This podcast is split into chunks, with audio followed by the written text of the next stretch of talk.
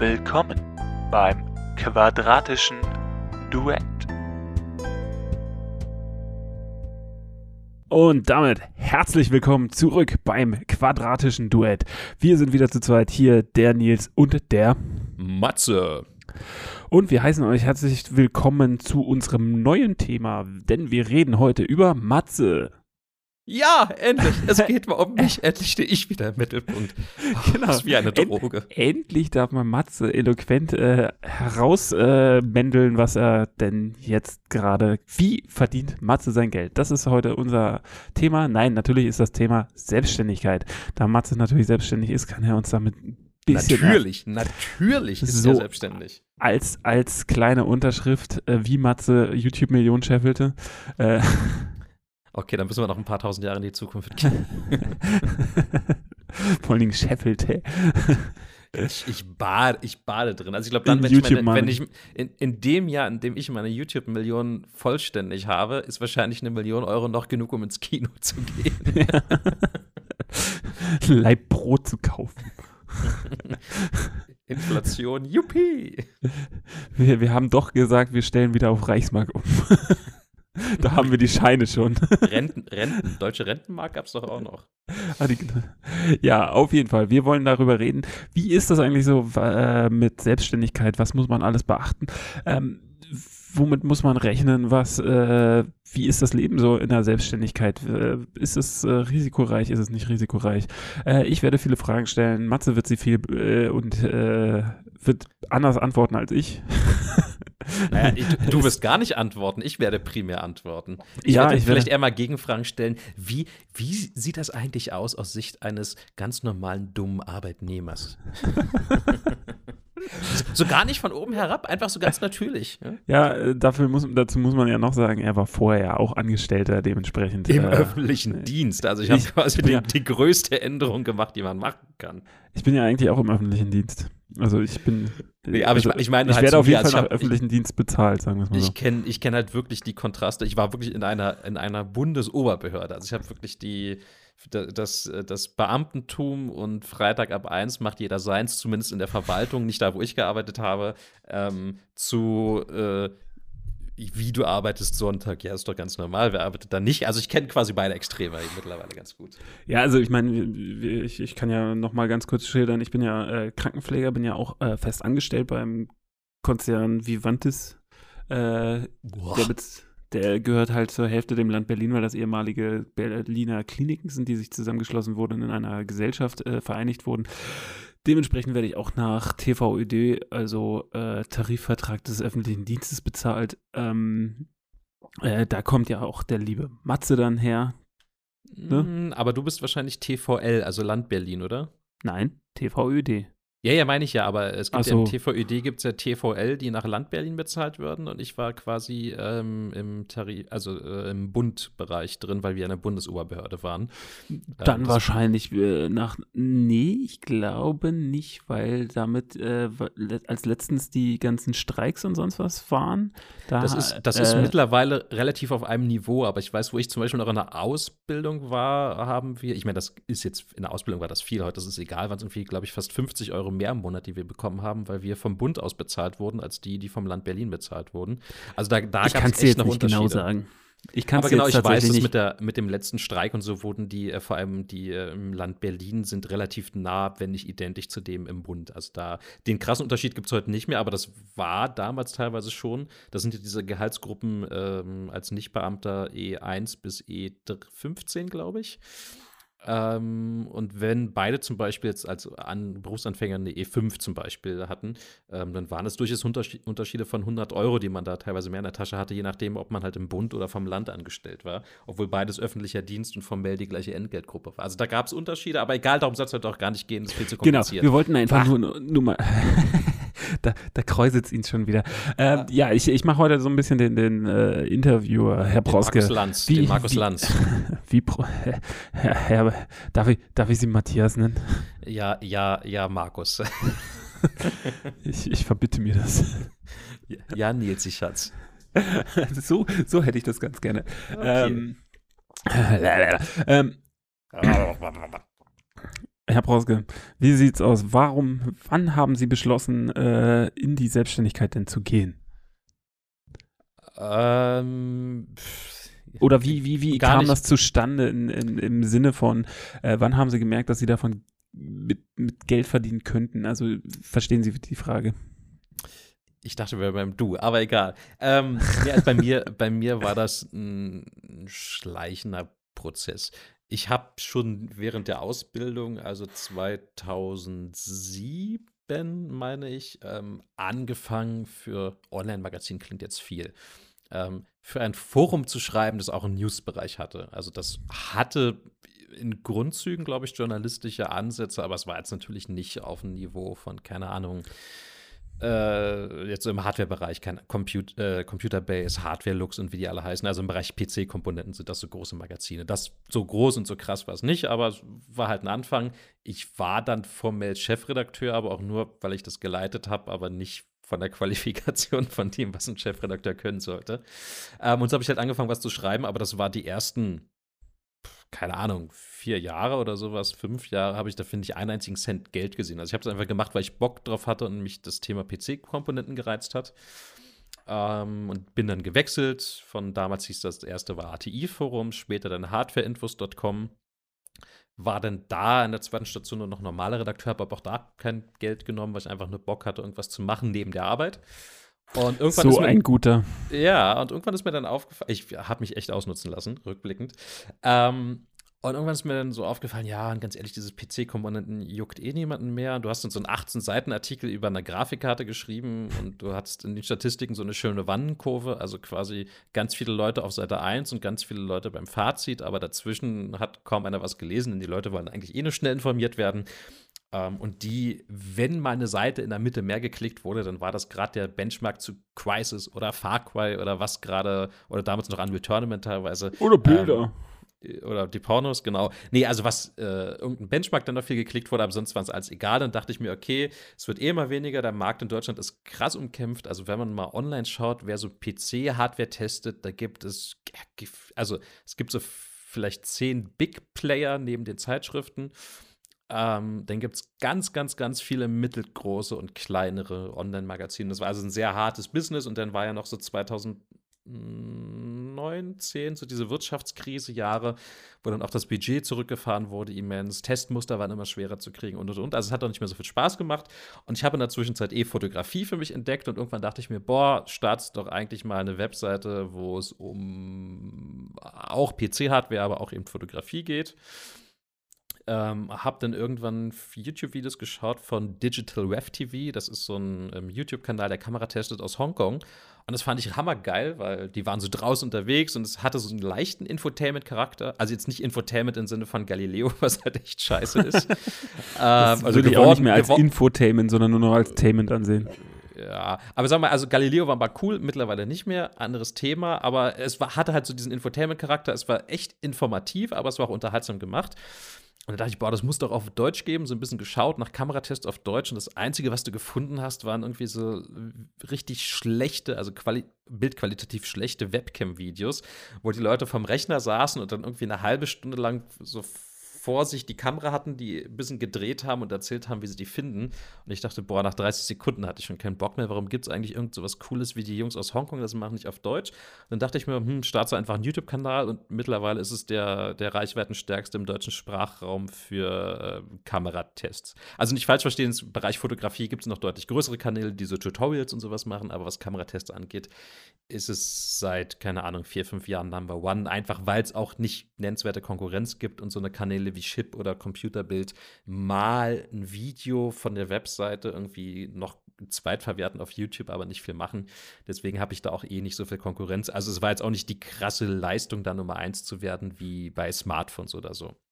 Ja, also man Aber kann ja ganz, ganz kurz noch, um die, um die Geschichte noch schnell abzuschließen, ähm, das war irgendwann halt so viel Arbeit neben der Arbeit. Also ich habe halt 40 bis 50 Stunden im Hauptjob gearbeitet, ähm, dann eben noch, ich sag mal, 20 bis 40 Stunden für den Nebenjob und habe teilweise parallel noch zwei Jahre lang mein Abitur an der Abendschule nachgeholt.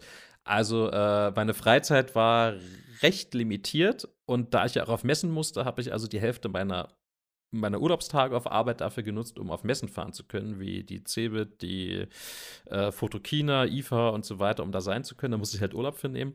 Also es war jetzt vielleicht nicht das Entspannendste, das ich da hatte. Ähm, und irgendwann meldet man halt so ein Nebengewerbe an und dann denkt man sich, ja, hm, das, was machst du jetzt? Ja? Machst du dir weiter den Stress und das geht irgendwann nicht mehr, das merkt man dann auch. Ähm, oder Frage. sagt man jetzt, jetzt, ganz kurz, oder sagt man jetzt, okay, scheiß drauf, ich mache mich jetzt einfach selbstständig und guck, was passiert. Und das habe ich dann gemacht. Ah, okay. Äh, und äh, wie, wie wäre es dann gewesen? Hättest du nicht auch einfach äh, reduzieren können? Also ich meine, äh, jetzt so von der Arbeitszeit, also ich meine, wäre das nicht auch eine Möglichkeit gewesen, jetzt nicht äh, komplett diesen Schritt zu gehen? Du meinst vom Hauptjob her? Ja. Ähm, war tatsächlich eine Überlegung. Also nicht im Sinne von dauerhaft, sondern eher als Brückenlösung. Also mache ich irgendwie so einen zwei- oder drei-Tage-Job ähm, und mache dann noch mal zwei, drei, vier Tage halt das, was ich eigentlich machen will, aber habe so in den, ich sag mal, Gründerjahren noch ein Gehalt, was halt für äh, Wohnung, Wohnung, Essen, bla ausreicht. Ähm, wie gesagt, habe ich tatsächlich überlegt, die Sache, weil ich kam halt aus der Wissenschaft, war da und das ist jetzt mh, mm, nicht so eine Sache, die man unbedingt Teilzeit machen kann. Also wenn du für ein Projekt eingestellt wirst, dann ja. Ähm, sonst wird es schwierig. Und die Sache war, ich hatte bei meinem damaligen Arbeitgeber, ich wurde nach der Ausbildung übernommen für zwei Jahre, habe dann da noch eine Verlängerung, irgendwie eine Überbrückung bekommen für vier, fünf Monate und dann noch einen projektbezogenen Zeitvertrag über nochmal drei Jahre. Und irgendwann ist es ja so, dass man quasi sich auf eine Feststelle einklagen könnte. Die können dich ja nicht zehnmal mit Zeitverträgen ködern. Irgendwann kannst du dich halt einklagen. Ähm, und deswegen hätte ich wahrscheinlich bei meinen eigentlichen Arbeitgebern eh keinen Zeitvertrag mehr bekommen und irgendwas anderes war mir dann auch nichts. Ähm, und ich hatte jetzt den Luxus, oder sagen wir, ich, vielleicht andersrum, ich lebe gerade nicht in irgendwelchen Luxus. Also ich habe kein Auto, weil ich es in Berlin nicht einsehe, eins zu brauchen. Ähm, ich gehe quasi nie essen, zumindest in Berlin nicht. Also vielleicht fünfmal im Jahr irgendwie mit Freunden irgendwo hin. Ich bin nicht jedes Wochenende in Bars, bla bla bla. Also ich gebe halt nicht viel Geld aus. Ich habe jetzt im öffentlichen, Dienst nicht viel verdient. Also ich war Gehaltsgruppe E5, E6. Das war nicht viel Geld. Ähm, aber ich hatte halt trotzdem ein bisschen was auf dem Konto und dachte mir, okay, ich kann mich jetzt auch einfach wirklich voll reinhängen mit 100 Prozent meiner Kraft. Ähm, und habe das dann eben gemacht und dachte mir, ich muss ja keinen Kredit aufnehmen. Ich kann quasi die ersten, also auch wenn ich drei Jahre lang kein Geld verdiene, hätte ich es noch irgendwie über die Runden geschafft und wahrscheinlich zur Not hätten mir meine Eltern oder Großeltern noch aus der Patsche geholfen. Also ich hatte quasi selber den Luxus, dass ich sagen kann, ich kann bei mir selber auf Kredit selbstständig werden. Aber ich hatte schon zwei, drei Jahre Nebengewerbe. Das heißt, ich habe schon so angefangen, dass es auf jeden Fall für die Miete und sagen wir mal ähm, Essen gereicht hat. Natürlich kommen noch mehr Ausgaben dazu, aber da können wir gleich nicht drüber quatschen. Ja, ähm, wie sieht denn das aus? Also, äh, aber du hattest nie jetzt wirklich mal vor, dass du dann sagst, okay, ich werde das jetzt weiterhin über Jahre hinweg als Nebengewerbe sozusagen zu meinem, äh, also ich meine, klar, mit deiner Perspektive, mit deiner Jobperspektive war das ja sowieso dementsprechend ein bisschen schwierig. Ähm, aber du hattest sowieso nie vorgehabt. Also das war, wenn, die war schon klar, dass du dann irgendwann direkt selbstständig werd, werden willst, sozusagen. Ja? Mm, nö, eigentlich nicht. Ähm, das ist ja, ich, ich habe jetzt nicht so diesen Masterplan für mein Leben, wo ich sage, ja, und in fünf Jahren habe ich die Station oder will ich die Station erreicht haben, in zehn Jahren die, in 15 Jahren die, in 20 Jahren die. Also hättest du mich vor fünf, sechs Jahren gefragt, ähm, wirst du in zwei Jahren, drei Jahren komplett selbstständig sein, hätte ich wahrscheinlich gesagt, oh, wie soll denn das gehen? Ähm, irgendwann war es dann halt so. Also ich ich lebe jetzt nicht in den Tag hinein, so ist es nicht. Ich habe schon gewisse Ziele, aber das ist eher so ein Jahr in die Zukunft, anderthalb Jahre. Ähm, deswegen, das, das kam so. Und dann lief halt mein Job aus und ich hätte wahrscheinlich sogar eine 100% Feststelle bei meiner alten Arbeit bekommen. Also mein Chef hatte mir das auch angeboten. Im öffentlichen Dienst dauert das aber relativ lang und er hat so ein Dreivierteljahr, ein Jahr vor Ende meiner, meines Arbeits- oder Zeitvertrages mit mir gesprochen, ähm, ob ich nicht Interesse daran hätte und so weiter und so fort. Und ich meinte, ist nett, ist lieb und ich weiß es zu schätzen und das ist ja auch viel Aufwand, aber es passt halt nicht zu meiner Planung, die ich für mich habe. Und was mich am öffentlichen Dienst stört, dass man halt wirklich nur so viel wert ist, wie auf dem Papier steht. Also auch wenn mein Chef durchaus wusste, dass ich deutlich, deutlich mehr gemacht habe, als in meinem Arbeitsvertrag drin stand und teilweise die Aufgabe von Ingenieuren erledigt habe. Also äh, irgendwie Messgeräte für 75.000 Euro gewartet, was halt sonst eher Ingenieur- oder Wissenschaftleraufgabe ist und nicht die vom einfachen Laboranten. Ähm, oder Auswertung gemacht oder ähm, Präsentationen erstellt, Plakate für bla bla bla erstellt. Also ich glaube, ich habe heute noch, es gibt so eine Publikationsdatenbank bei meinem alten Arbeitgeber. Ich habe, glaube ich, mehr Publikationseinträge als manche Wissenschaftler nach 15 Jahren. Ich glaube, ich habe irgendwie, habe an 30 oder 40 Sachen mitgewirkt, wenn man mal Poster, Plakate, Publikationen und so weiter mitzählt. Also ich habe wirklich viel gemacht, aber ich wurde halt so bez schlechter bezahlt als der Pförtner. Ähm, und das ist jetzt nichts, wo du sagst, boah, geil, da will ich unbedingt eine Feststelle haben. Also es gibt Leute, die das machen und ich will gar nicht sagen, dass, dass die äh, eine schlechte Wahl getroffen haben. Ähm, für einige ist das die Erfüllung und wenn man ein bisschen länger da ist, geht das ja gehaltstechnisch auch noch nach oben. Aber für mich war es einfach keine schöne Perspektive, zu, Aber diese irgendwie, Jahres irgendwie mit, mit Anfang, Mitte 20 zu wissen, ja, ähm, quasi inflationsbereinigt wirst du nicht viel mehr verdienen als jetzt, außer du studierst. Und da hatte ich auch keine Lust drauf. Ja, und es ist halt auch, wenn, man kann sich das ja gerne mal angucken, diese ganzen TV-Ideen, die sind ja ähm, auch einzusehen im Internet, also dementsprechend, das wird sich ja wahrscheinlich irgendwas bei 1500 Euro oder sowas eingependelt haben. Ähm, was ich auf der Hand raus hatte, ja. Das genau, was du auf Ende der Hand so raus hattest. 1500, 1600 Euro, da hatte ich aber schon eine E6 Stufe 2 oder so gehabt. Also ich war genau. da, schon ein bisschen höher. Das hat mit 1300 oder so angefangen. Und, und, und wer weiß, wer schon mal im öffentlichen Dienst gearbeitet hat, der weiß natürlich auch, dass diese E's, äh, man bleibt ja auf seiner Stufe meistens äh, drin. Also das, was man dann mehr kriegt, sind dann Altersstufen. Das heißt, äh, ich war, ich bin ja zum Beispiel Krankenpfleger und da hat man, also mittlerweile gibt es eine neue Einstufungskategorie, es ist, äh, wir sind jetzt P. Äh, wir sind jetzt P eingestuft, ich bin jetzt P7. Ähm, aber zum Beispiel äh, war vorher E7, also deshalb weiß ich ungefähr, was da so ungefähr rum bei hätte rumkommen müssen. Ähm, das, äh, damit macht man nicht unbedingt große Sprünge. Das kann ich auch nachvollziehen. Geht mir auch ähnlich. So, und wie gesagt, das ist halt einfach eine Sache, die war für mich nicht motivierend. Also, die Arbeit hat Spaß gemacht, war sehr interessant, sehr abwechslungsreich, war, war auch hart. Also, äh, wir haben auf, bei uns wurde gegenüber ein neuer Laborkomplex gebaut und es gibt schon so Monate, wo du denkst, Mensch, die Bauarbeiter haben, haben eigentlich schon einen geilen Job, weil wenn die nach ein, zwei Jahren da weggehen, haben die quasi von ein bisschen Staub auf dem Boden ein Gebäude hochgezogen und die sehen, was die gemacht haben und du bist da sechs Monate im Labor, es läuft alles scheiße, du hast keine Erfolge und musst dich irgendwie trotzdem motivieren, weiterzumachen. Das ist, ist körperlich überhaupt nicht anstrengend und ich will auch nicht sagen, dass Bauarbeiter geil haben, wenn die bei minus 20 Grad draußen stehen ähm, und irgendwie die, die Stahlarmierung gefüllt mit Beton da verfüllen. Ist auch hart, garantiert. Aber das war, ist eine andere Art von Belastung, ist auch nicht immer schön. Ähm, also es hat trotzdem Spaß gemacht, es waren hammer geniale Kollegen, äh, Weihnachtsfan und so, alles schick. Das vermisse ich auch tatsächlich. Das ist so das, das weinende das ich habe. Ähm, aber öffentlicher Dienst, gerade im Bundesbehördenbereich, du willst manchmal Sachen ändern oder dich nerven Sachen und du kannst einfach nicht, weil das hierarchisch über so viele Stufen gehen muss. Und da, da geht man selber irgendwie ein bisschen dran kaputt. Und ich bin ja eigentlich sonst jemand, der eher lieber durch Wände rennt und jetzt mache ich einfach mal, jetzt gucken wir mal, ob das funktioniert. Und ähm, ich habe bei mir selber am, am, Ende so ein bisschen gemerkt, ach du, ganz ehrlich, du bist in sechs Monaten raus, was soll sich noch anstrengen? Und wenn, wenn ich schon so werde, dann, dann ist das ein verdammt schlechtes Zeichen. Äh, deswegen wusste ich auch am Ende, okay, es ist, es ist gut, jetzt rauszukommen und nicht erst in fünf oder zehn Jahren. Weil ich, also ich glaube, es war der perfekte Zeitpunkt, das zu machen. Ich hatte in Grundzügen ein bestehendes Geschäftsmodell, das war nicht, nicht lebenskostendeckend, aber es war eine Basis, auf der man aufbauen konnte. Und es war der Punkt im Leben, wo ich noch nicht total vom öffentlichen Dienst versaut wurde, dass ich diese, diese Attitüde hatte, ach, naja, es wird schon irgendjemand anders machen, nur ich nicht. Ähm, wie sieht es denn bei dir äh, auch Zukunfts zukunftstechnisch aus jetzt? Also wenn wir jetzt gerade vielleicht sogar mal beim äh, ja, äh, bist du, glaubst du, du machst das noch, äh, äh, hast du jetzt einen Plan für die Zukunft? Also ich meine, du, du hast schon gesagt, du möchtest ja nicht weiter als oder du kannst nicht großartig viel mehr als ein Jahr im Voraus arbeiten, sozusagen, oder vorausdenken. Können was, schon, was, wollen, oder, nein, ja. Oder wollen. Äh, wie sieht's aus? Ähm, ist das, äh, glaubst du, das ist zukunftsträchtig, diese, äh, diese ich weiß ja gar nicht, was, was bist du eigentlich? Bist du eine Firma oder bist du eigentlich ein, ein, ein Ich bin aktuell Einzelunternehmer. Einzelunternehmer. Firma also, Matthias Proske sozusagen. Genau, quasi. Äh, ja, doch, kommt, kommt sogar genauso hin. Also die Sache ist, ähm, Firmenvermögen ist gleich Privatvermögen.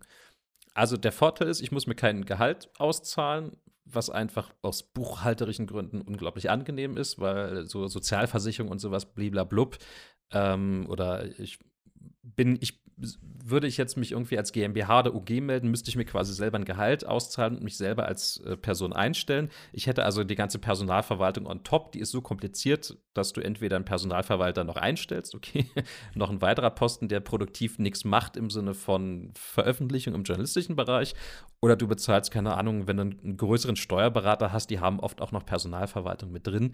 Aber du zahlst auf jeden Fall, sag ich mal, ein Drittel des Gehalts, das ich mir selber auszahle, müsste ich noch mal jemanden bezahlen, damit das mir auszahlt. Also das ist halt irrsinnig. Ähm, deswegen ist das am Anfang eine sehr angenehme Form. Ein Nachteil ist, dass man natürlich mit seinem gesamten Privatvermögen für die Firma haftet. Also würde mich jetzt, also würde jetzt irgendjemand quasi die, die Webseite verklagen, die ich habe, aus, sage ich mal, Urheberrechtsgründen.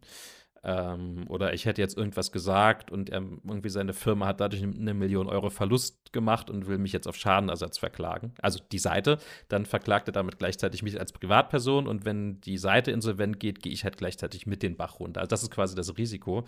Äh, man muss sagen, dass das im journalistischen Bereich noch geht, da das finanzielle Risiko relativ klein ist. Also ich muss mir jetzt keine, äh, keine Druckerpresse für eine Million Euro kaufen, die mich jetzt existenziell belastet, wenn ich das Geld nicht reinhole, sondern ich habe, ich handle ja quasi nur mit, mit digitalen Gütern oder ähm, geistigen Eigentum, wenn man so will.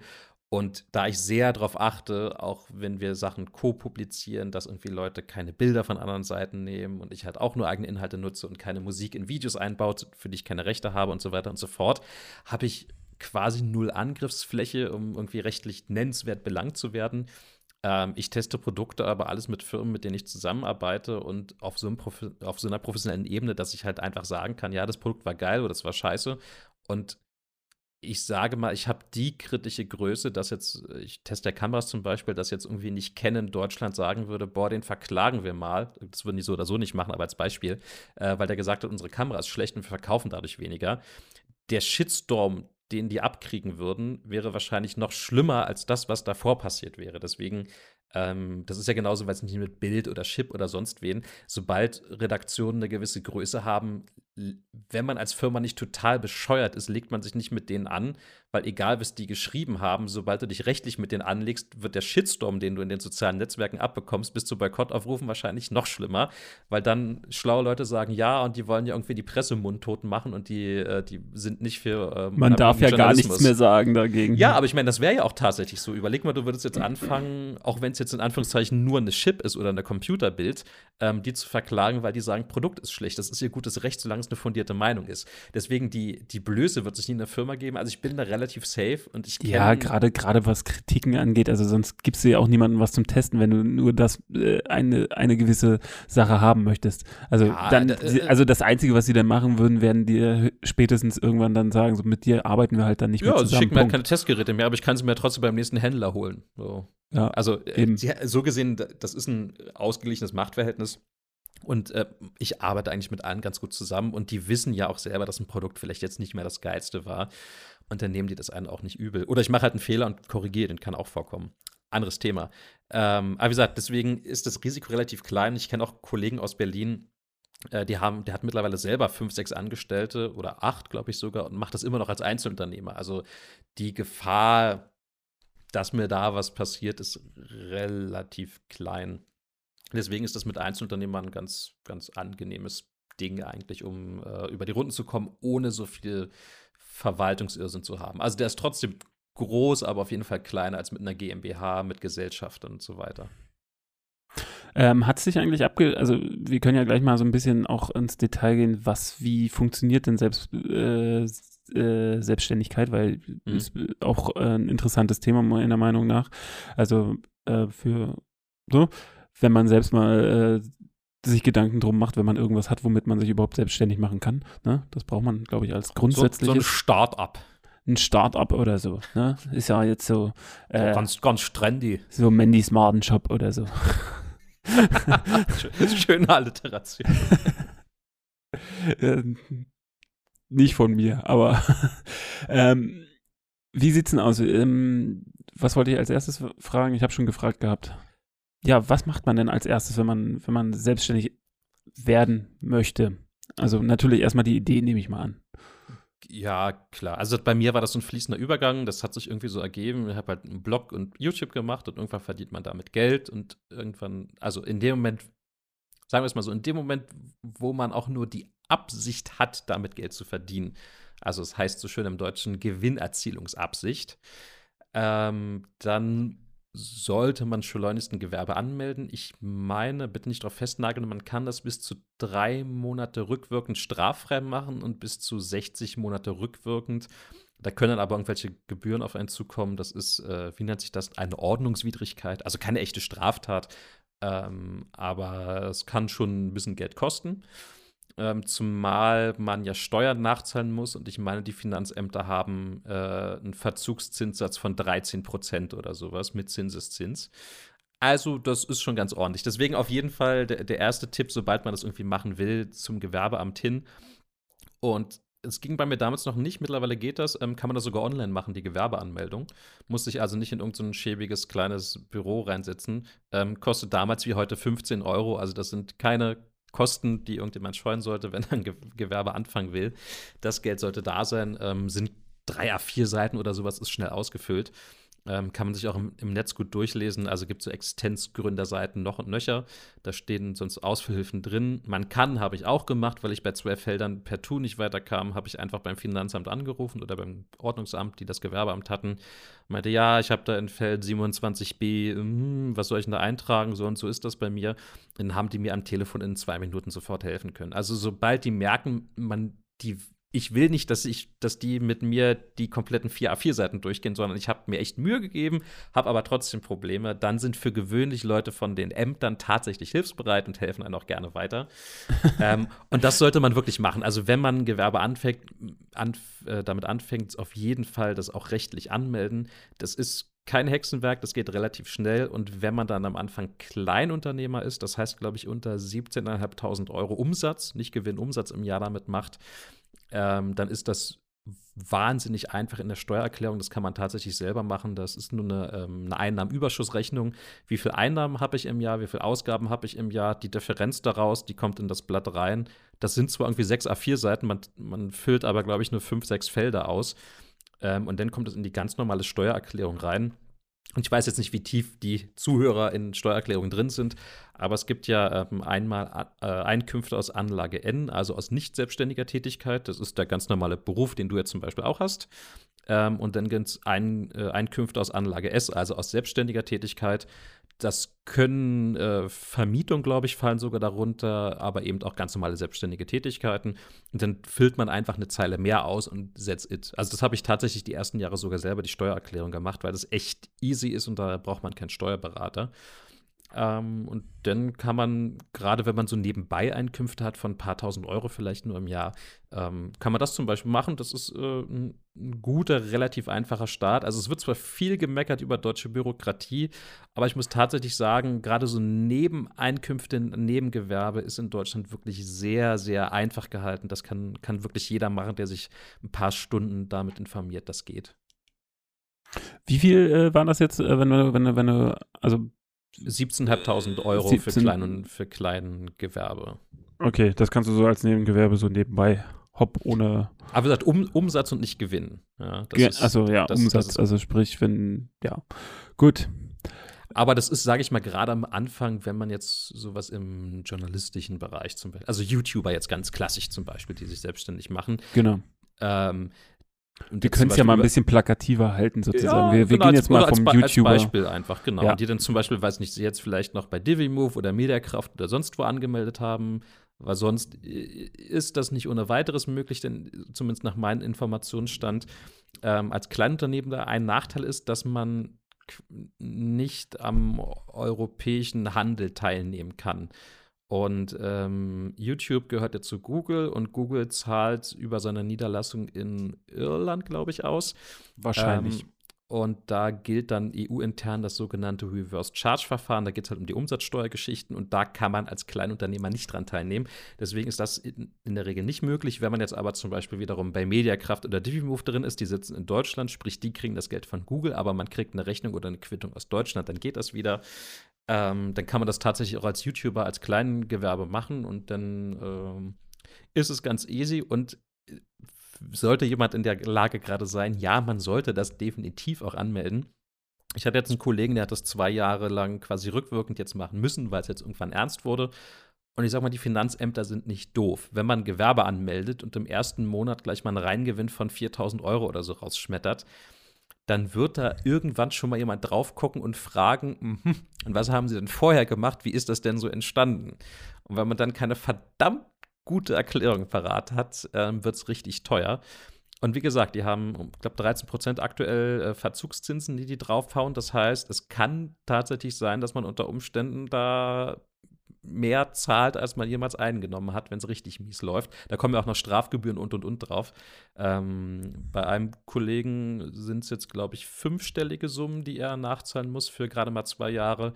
Ähm, beim anderen hatte mir das letztens erzählt, da ging es nur um ein paar hundert Euro, aber er hat ich glaube, irgendwie 600 Euro eingenommen und muss jetzt insgesamt 800 Euro nachzahlen. Ähm, also deswegen lieber früh machen. Irgendwann muss man es eh tun und dann ist es im Zweifelsfall billiger, wenn man es zwei Jahre vorher gemacht hat und nicht zwei Jahre später. Also das ist wirklich mein Tipp, gerade für die Leute, die jetzt ähm, nicht so planvoll da reingehen und sagen, ja, ich gründe jetzt eine Firma und in drei Jahren möchte ich schon vier Angestellte haben. Die wissen das eh. Ähm, aber vielleicht für die Leute, die da wie ich so ein bisschen nebenher reinschlittern, lieber früher darüber informieren als später. Ähm, denn Steuerhinterziehung ist halt, ist es, wenn man es nicht zahlt, äh, wirklich kein Kavaliersdelikt. Also das ist eine ziemlich ernste Angelegenheit. Zum Glück ist die meist mit Nachzahlung aus der Welt. Ähm, aber man muss ja nicht gleich den Uli Hoeneß machen. Das, das, das vielleicht so viel dazu. Ja, wie sieht es denn jetzt mit der Zukunft aus? Also, ähm, wie glaubst du, wie, wie lange kannst du das? Also, ich meine, das ist ja alles eine eine interessante und eine, auf jeden Fall eine, äh, du kommst ja auch damit zurecht, ne? Also ich, ich, ich kann, ich weiß jetzt nicht, was du jetzt, äh, du sagst es ja, dein, dein Privatvermögen ist ja auch dein äh, Firmenvermögen in dem Sinne, dementsprechend äh, kann man ja schwer sagen, was du jetzt verdienst oder einnimmst oder äh, dementsprechend, was du dann halt auch jetzt so monatlich als Ausgaben tätigst. Äh, dementsprechend, also ich würde ganz gerne mal so eine, so eine Richtung haben, in welche Richtung das geht mit, mit, mit Geld, also weil ich das äh, einfach interessant finde. Also nur, nur so grob. Es wird mehr. ähm, ich sage mal so, ich habe bis vor äh, ich glaube, letzt, letztes Jahr war schon ganz gut. Ich muss gerade immer nur, nur rücküberlegen, weil ich ja jetzt immer noch nicht meinen ähm, Steuerbescheid für 2016 habe. Das heißt, ich weiß effektiv noch gar nicht, ähm, wie viel 2016 rauskam, aber ich habe natürlich das, was mein Steuerberater mir in die Hand gedrückt hat. Ähm, aber ich glaube, 2015 war das erste Jahr, in dem ich summa summarum wirklich Gewinn gemacht habe. Seit wann bist du nochmal äh, komplett selbstständig? 2013? 2014 eigentlich, oder? Irgendwie sowas. Mm. Also ist noch nicht ewig. Also, ich, also 100, 100 Prozent selbstständig bin ich tatsächlich erst seit 2015. Ähm, aber ich war, glaube ich, davor schon zwei Jahre ähm, das als Nebengewerbe oder drei Jahre als Nebengewerbe angemeldet. Ähm, das war am Anfang, waren das keine Ahnung, was kam da zusammen mit äh, YouTube und äh, Amazon Partnerprogramm, ein paar hundert Euro im Monat. Das war jetzt, aber für, für nebenbei, ich meine, ich hatte jetzt im öffentlichen Dienst nicht so viel verdient, da war das ganz okay. Äh, man hat es irgendwie mitversteuert und schön und gut. Ähm, wie gesagt, und 2015 war dann das erste Jahr, wo, wenn ich jetzt wirklich mal Krankenversicherung, was ziemlich fett ist, da die, die ähm, Schwelle, die man hat. Also wird quasi ein Einkommen von, also ein Reingewinn von, ich glaube, 2600 Euro im Monat angesetzt. Ähm, und wenn du nur 500 Euro Gewinn im Monat machst, zahlst du trotzdem so viel Kranken- und Pflegeversicherung, als hättest du 2600 Euro im Monat verdient. Das ist ähm, ungefähr das Doppelte von dem, was man normalerweise zahlen würde, wenn man sich ja, selbst versichert. Genau, also man zahlt halt also um in absoluten Zahlen, man zahlt mindestens, glaube ich, 450 Euro in etwa pro Monat für Kranken- und Pflegeversicherung alleine. Ich meine, da kommt dann noch äh, Berufsunfähigkeit, sollte man vielleicht gerade noch abschließen. Rente wird ja Selbstständigen oft äh, vorgehalten, dass sie sich nicht Renten versichern. Ähm, in den ersten Jahren effektiv, muss ich ehrlich sagen, aus meiner Erfahrung, ist da einfach kein Geld für da, weil wenn ich halt schon mal fast 500 Euro im Monat nur für Kranken- und Pflegeversicherung zahle, obwohl ich vielleicht Verlust schreibe ähm, und als normaler Mensch da vom, vom äh, Finanzamt Unterstützung kriegen würde, äh, dann ist das schwer. Also es gibt auch äh, Existenzgründerhilfen, aber ob man die bekommt vom, ähm, von der Agentur für Arbeit, ist eine andere Frage. Wie gesagt, mittler, mittlerweile geht es äh, ganz gut. Wie gesagt, was letztes Jahr genau rauskam, äh, müsste ich A nachschauen und B habe ich, hab ich den Satz noch nicht da. Aber ich sage mal, ich verdiene jetzt wahrscheinlich grob na, vielleicht ein bisschen mehr, als ich damals in meinem alten Job verdient habe. Also die 1500 Euro auf die Hand sollte ich ein bisschen mehr auf jeden Fall jetzt schon haben. Ähm, klingt jetzt erstmal nicht so, boah, hat, hat sich aber gelohnt. Ähm, aber die Sache ist, ich habe jetzt einen Job, der mir andere Dinge ermöglicht. Und da sind ja Ausgaben drin ähm, für Sachen, die ich auch gerne mache. Also ich reise zum Beispiel unglaublich gerne. Und ich glaube, bei mir ging tatsächlich für berufliche Sachen letztes Jahr 8.000 oder 9.000 Euro für Reisekosten drauf. Ähm, die würden ja on top kommen. Also ich meine, das wären ja noch mal 500 Euro pro Monat fast auf die Hand. Ähm, das sind bei mir Betriebsaufgaben, die ich folglich nicht irgendwie versteuern muss. Also ich arbeite dann auch vor Ort. Das ist jetzt nicht so, dass ich auf Steuerkosten irgendwie Urlaub mache. Aber ähm, ja, da, ja. Da, genau. Ähm, das ist halt so eine Sache, die, die ich für mich reinrechne. Das ist ja jetzt kein, kein materieller Gegenwert, aber ein immaterieller Gegenwert. Also ich kann die Welt bereisen und ähm, weil ich da arbeite, ist es tatsächlich Arbeit. Ähm, das ist für mich ein so großer positiver Nebeneffekt. Also sag mal, das weiteste, was ich, glaube ich, geschafft habe im öffentlichen Dienst, war Bergisch Gladbach für eine Woche mal Dienstreise, um da Messungen vorzunehmen. äh, oder mal Braunschweig für eine Tagung, aber ich war nicht mal aus Deutschland raus. Ähm, und jetzt kann ich halt einmal im Jahr nach Japan fliegen, nach Taiwan, äh, Barcelona, Helsinki, was auch immer. Ähm, das, das lohnt sich also allein aus dem Gesichtspunkt für mich. Und das, das rechne ich halt immer on top zu dem Gehalt, was ich da habe. Und wie gesagt, es wird mehr. Ähm, aber ich habe ja auch den Wachstumsgedanken, das heißt, man bezahlt jetzt auch Leute, dass sie einen irgendwie Testberichte schreiben und veröffentlicht die dann noch zusätzlich. Das heißt, ich könnte hypothetisch auch noch mehr Geld verdienen. Ähm, Müsstest aber selbst mehr machen, wahrscheinlich. Mm, ja, oder ich würde halt ein bisschen eher auf Sparflamme arbeiten, es wird vielleicht doch mehr rauskommen, also es würde halt nicht so wachsen. Ähm, zudem darf man ja nicht vergessen, dass ich de facto ein Vermögen aufbaue. Also selbst wenn ich jetzt sagen würde, von heute auf, von jetzt auf gleich, ich mache nichts mehr, ich bringe keine neuen Videos mehr, ich schreibe keine neuen Blogbeiträge mehr, ich mache gar nichts, wäre damit, würde ich ja nicht den YouTube-Kanal löschen und auch nicht meinen Blog löschen, auf den immer noch viele Leute hingehen würden, um sich äh, zu informieren. Das heißt, ich hätte wahrscheinlich über zehn Jahre, wenn auch stark abnehmend, immer noch ein Nebeneinkommen. Und das bleibt ja. Also ich würde halt über Jahre YouTube ähm, AdSense Videoeinnahmen kriegen und und und. Und müsste halt nur nach Steuererklärung ein paar Punkte mehr ausfüllen. Also ich glaube, allein deswegen ähm, ist es schwer zu beziffern, wie viel ich wirklich verdiene. Oder ich meine, äh, anderer Case, was ja auch viele machen, man baut halt so ein Magazin auf und dann verkauft man das einfach. Äh, sei es jetzt nun an Medienunternehmen wie Axel Springer oder sonst wen, ähm, an Online-Shops, die sich groß machen wollen und lieber irgendwo rein investieren und nennen das Ding dann halt einfach um. Äh, kann ja auch sein. So, dann hätte das Ding, hätte das äh, Projekt, an dem ich jetzt arbeite, ja auch einen Wiederverkaufswert. Ähm, und der kann so hoch sein wie 4, 5, 6, 7, 8 Jahresgehälter, die rauskommen. Das heißt, es ist ganz schwer zu beziffern, was ich effektiv verdiene. Ähm, und da gehen ja auch viele Sachen wieder ab. Man hat ja auch so Anlagevermögen. Also wenn ich mir jetzt eine teure Kamera kaufe, ähm, dann hat dann ist das Geld ja weg im Sinne von, ich habe es ausgegeben oder wird abgeschrieben. Aber ich habe ja trotzdem erstmal noch einen Warenwert da, den man vielleicht dann irgendwann auch wieder verkaufen kann und, und, und. Also deswegen ist wirklich schwer, eine konkrete Ziffer zu nennen, denn auch wenn es aktuell nicht viel mehr ist, als ich damals im öffentlichen Dienst verdient hätte, ist es unterm Strich sowohl immateriell, was Reisen angeht, als auch ähm, was vielleicht den, den Wert der Firma in Anführungszeichen angeht, vielleicht deutlich mehr, aber das ist ganz, ganz schwer zu beziffern.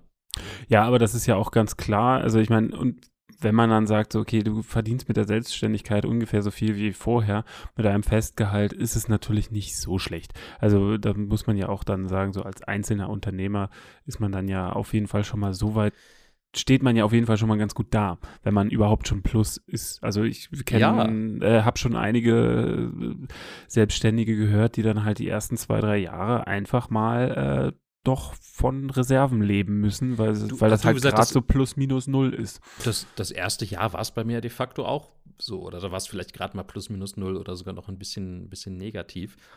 Ähm, das ist wirklich ganz normal und da sollte sich auch keiner irgendwie Illusionen machen. Der Witz ist einfach nur, dass viele Leute sehen nur das, was jetzt ist und an, rein hypothetisch. Ja, ich, ich würde jetzt irgendwie 10.000 Euro im Monat verdienen. Ähm, dann würden Leute nur diese 10.000 Euro im Monat sehen, aber dass ich, keine Ahnung, fünf Jahre lang Verlust gemacht habe, da in der Zeit wird gesagt, ja, das ist doch dein Hobby und äh, heul jetzt nicht rum. Ja. Aber in dem Moment, wo du Geld mitverdienst, sind, kommt dann sofort der Neidfaktor raus. Das stört mich, das ist aber ganz, ganz typisch deutsch einfach. Ähm, die Jahre, wo du hart arbeitest und kein Geld verdienst, da wirst du belächelt und sagst, naja, bist du selber doof, wenn du das machst. Und dann, wenn du die Früchte der Arbeit ernten kannst, ähm, dann, dann sind sofort alle da und äh, kreisen und halten die Hand auf. ja, ich meine, da habe ich gar kein Problem damit. Aber wie gesagt, die, dieser, dieser Neidfaktor, der nervt mich wirklich. Das ist in anderen Ländern wird so ein Erfolg, ja, was heißt geschätzt, gegönnt, was auch immer. Aber in Deutschland ist es ganz, ganz schwer. Und das, das sage ich jetzt als jemand, der diesen, die Früchte noch nicht wirklich geerntet hat. Ähm, aber ja, ich habe durch, die, hab durch diesen Werdegang zumindest verstanden, wie viel Arbeit das sein kann. Und deswegen habe ich jetzt irgendwie nicht ein Problem, wenn jetzt, keine Ahnung, auch Piloten viel Geld verdienen, denn die müssen oft ihre Ausbildung, die eine Viertelmillion Euro teilweise kostet, erstmal selber vorstrecken. Ähm, und wenn die dann später richtig Asche machen, ja, okay. Äh, so what? Ja, ja oder haben die, auch was dafür getan. Ja, die gehen aber auch teilweise dann Verträge mit den Fluggesellschaften ein, dass sie halt dann sich binden für die Zeit. Also ja, das, äh, ah, ne? ja also dementsprechend auch schlecht, schle relativ schlechtes Beispiel gewesen, aber viele im Bereich äh, Selbstständigkeit, die halt eine Firma aufgemacht haben und ja, wenn der Typ am Ende sich den dritten Porsche kauft, schick, aber er hat so viel Risiko auf sich genommen und äh, das ist kein 9-to-5-Job, wenn man sich selbstständig macht. Also ich glaube, jemand, der selbstständig ist und effektiv unter 60 Stunden die Woche arbeitet, äh, ist entweder schon so weit, dass er viele Angestellte hat. Ähm, aber es ist oft ganz normal, dass man teilweise 80, 90 Stunden die Woche buckelt. Ähm, und das teilweise und macht damit Verlust im Jahr. Und wie gesagt, das, das sehen am Anfang wenig und wenn denn das Geld mal rumkommt, dann dann äh, kommen, kommen die großen Neidgeier, die über einen kreisen. Also das gerade gesagt, mit, ist, ist, ist, ein bisschen schade, aber. Gerade mit sowas wie, wie YouTube, das ist, glaube ich, dann auch immer ein bisschen schwierig, äh, weil es halt immer so als, sagen wir mal, Hobby abgestempelt wird oder also als, als leichte Arbeit abgestempelt wird. Ähm, ja, und ich meine, viele Leute, viele Erfolg, also finanziell erfolgreiche YouTuber, es gibt ja nicht so viel in Deutschland, muss man dazu sagen. Also wahrscheinlich kann man die an eine Handvoll oder sowas. Ja, ein paar mehr wahrscheinlich schon, aber äh, es sind nicht viele. Und die oberen 10.000, wahrscheinlich weniger. Äh, die oberen 100, wenn es gut läuft. Ähm, aber selbst die haben es ja durchaus verdient. Also selbst man kann ja von so einer Bibis Beauty Palace inhaltlich halten, was man will. Finde ich auch nicht geil, bitte nicht falsch verstehen. Aber sie ist als Geschäftsfrau unglaublich talentiert oder so ein Gronk, Sarazar und so, wenn man sich mal die Firmengeflechte mittlerweile anschaut, die dahinter ja, ja, stehen. Die sind riesig.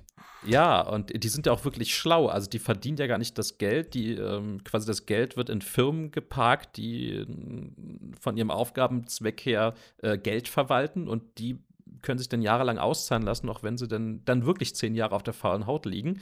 Parken die erstmal Hunderttausende bis Millionen Euro. Das, also in, in den wirklich Top 10 vielleicht in Deutschland geht es ja wirklich um so eine Beträge. Ähm, parken dann das Geld in den Firmen und können sich das dann über Jahre auszahlen lassen mit einer ganz normalen, eben nicht äh, mit dem maximalen Steuersatz, den ja Julian Bam angeblich zahlt. ähm, ja, also da, Hut ab davor. Und klar, ja, es ist irgend, ich, ich sage mal auch bei mir, es gibt garantiert Leute, die mit, mit mehr Arbeit weniger Geld verdienen. Also ich will jetzt nicht rumhalten und sagen, mir geht es irgendwie schlecht, und ich habe ein mieses losgezogen, sonst glaube ich, würde ich es nicht machen. Aber ich aber bin, so ich klingt bin, das bin ehrlich jetzt, gesagt auch nicht. Also ich muss ganz nö, aber ich sagen, bin jetzt auch, ich bin jetzt auch nicht neureich oder so, das auch nicht. Also ich bin nö, die, die gute gesunde Mittelschicht.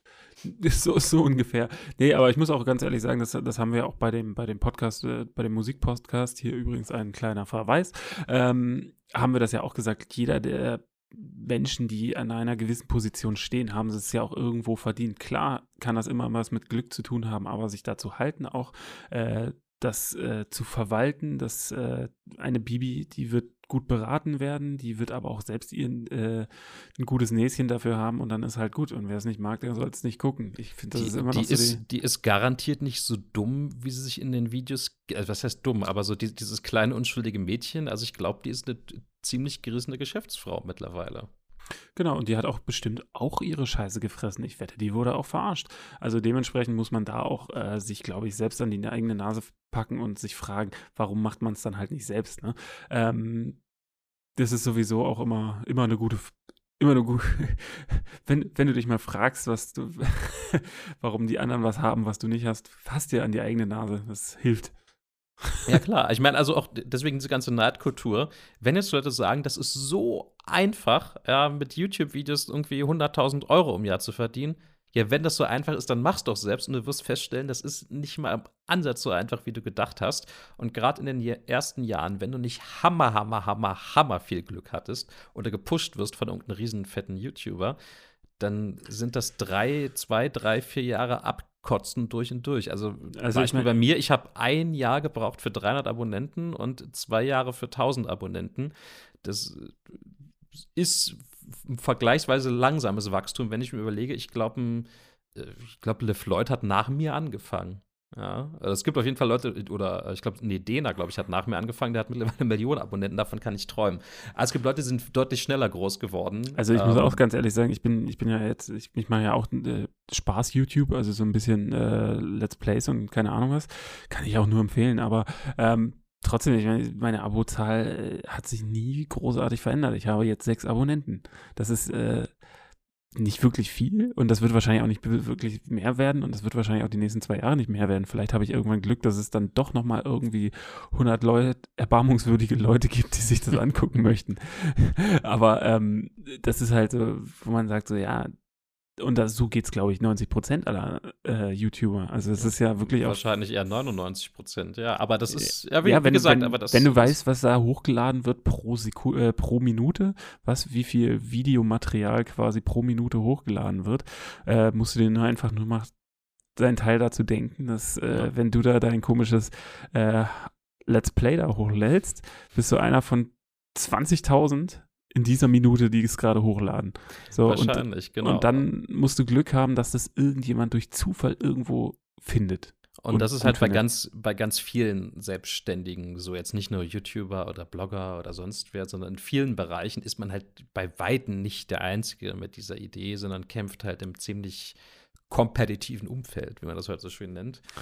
Oder ähm, als kleines Beispiel von Mus äh, bei mir mit Musik. Ich habe jahrelang versucht, immer so ein bisschen äh, Richtung äh, Musik machen, ein bisschen mehr erfolgreich, nie, nie aufs Ganze gegangen, natürlich. Aber das, äh, da merkst du halt ganz schnell, dass es allein zum Beispiel im Berliner Umfeld, weiß nicht, weit mehr als 1000 Bands gibt. Äh, und du weißt, dass mindestens 100 bis 200 von denen genau die gleiche Musik machen, die du auch machst. Also, und dann musst du noch besser sein als die. Und dann musst du auch noch das Glück haben, dass sich Leute geil finden. So, und das ist, glaube ich, so der Rahmen, in dem man dann auch denken muss.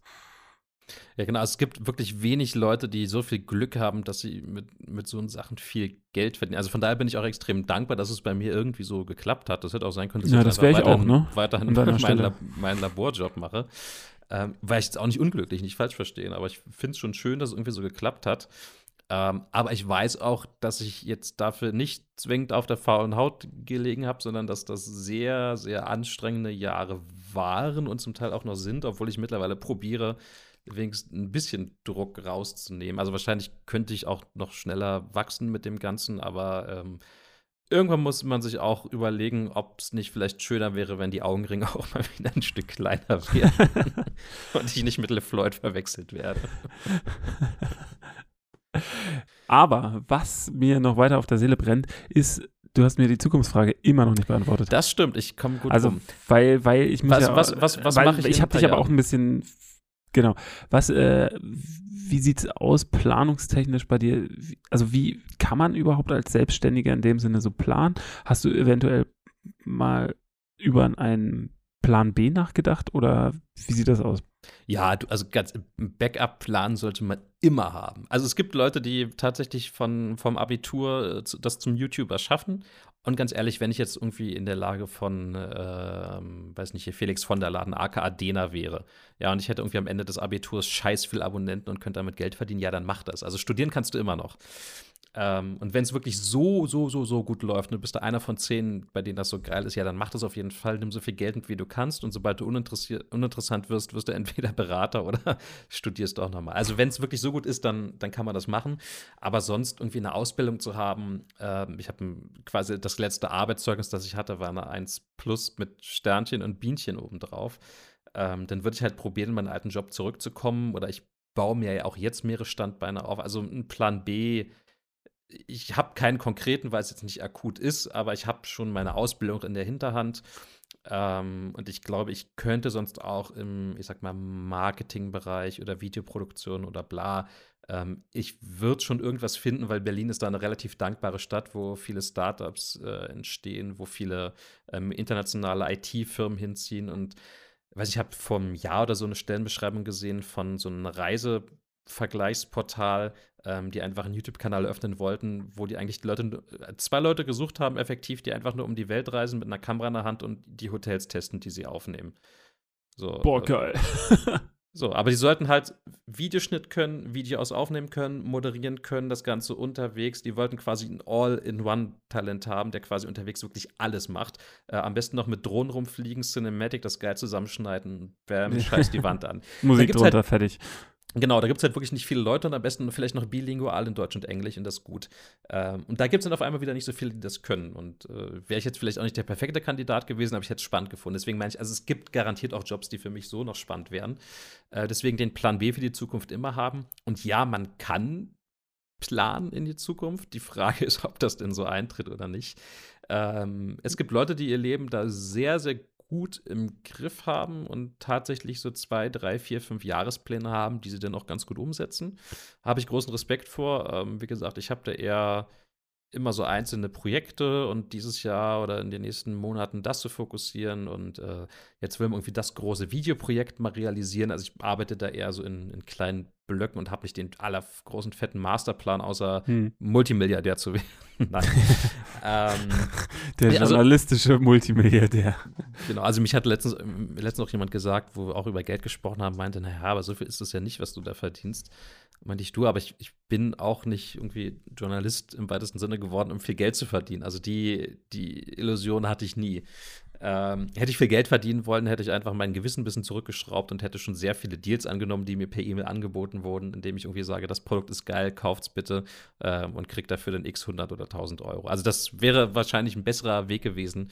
Ähm, aber ich setze eher so irgendwie auf nachhaltiges Wachstum. Aber sonst für die ganz, ganz ferne Zukunft ähm, mal sehen, was sich ergibt. Also ich lerne ja, ich mein ja, jetzt, also ich lerne ja zum Beispiel gerade Japanisch nicht nur irgendwie aus Jux und Dollerei, also auch, weil es Spaß macht, weil es eine tolle Klasse und tolle Lehrerin ist. Ähm, aber vielleicht auch, ich bin ja so im Kamerabusiness drin und das sind fast alles japanische Firmen und wer weiß, wenn ich in 15, 15, 20 Jahren gar keinen Bock mehr auf die journalistische Schiene habe, ähm, dann will ich vielleicht da einen Job, sei es jetzt als Pressesprecher, obwohl mir das, glaube ich, schwerfallen würde, ähm, oder in irgendeiner anderen Tätigkeit, der zwischen den beiden Ländern irgendwie vermittelt, in einer Fotoorganisation, die weltweit agiert und und und. Vielleicht macht mir auch Fotografie gar keinen Spaß mehr und ich habe Japanisch total umsonst gelernt, kann auch sein. You never know. Aber ich, ich halte mir da schon Optionen offen und habe so ein paar Ideen, wo es hingehen könnte, aber aktuell bin ich mit mhm. dem grob glücklich. Aber ich sag mal so, ich würde vielleicht, wenn realistisch die Option da wäre, würde ich, glaube ich, auch gerne jetzt mal echt ein halbes Jahr ähm, wirklich nur die Welt bereisen, mir Sachen angucken, weil ich das gerne machen würde und irgendjemand würde den Kanal so lange übernehmen. Also wenn ich die Option hätte, würde ich sie tatsächlich ähm, einlösen. Ja. Ähm, aber dass die gerade nicht gibt, ähm, mache ich halt weiter. Ähm, ja, ich frage auch äh, gerade deswegen, weil bei mir, ich habe ja, äh, glaube ich, im letzten Podcast kurz erzählt, dass äh, ich ja jetzt Vater geworden bin und sonst was. Und da ist es natürlich immer interessant, weil sowas äh, verändert ja so ein bisschen die Perspektive sozusagen aufs Leben und äh, Nachhaltigkeit etc. pp. Und ähm, deshalb frage ich deshalb so explizit nach der Zukunft. Äh, möchte man das länger machen? Wie sieht's, wie, wie stünde es, wenn man dann äh, selbst halt irgendwie äh, Nachwuchs kriegen würde, sozusagen. Aber ich meine, das äh, ist jetzt gerade bei dir alles gar nicht so in Planung, nehme ich mal an. Und also nicht in Planung, nee. Schrägstrich, oder ähm, so weit kannst du auch gar nicht, willst du auch gar nicht gerade gucken, nehme ich mal an.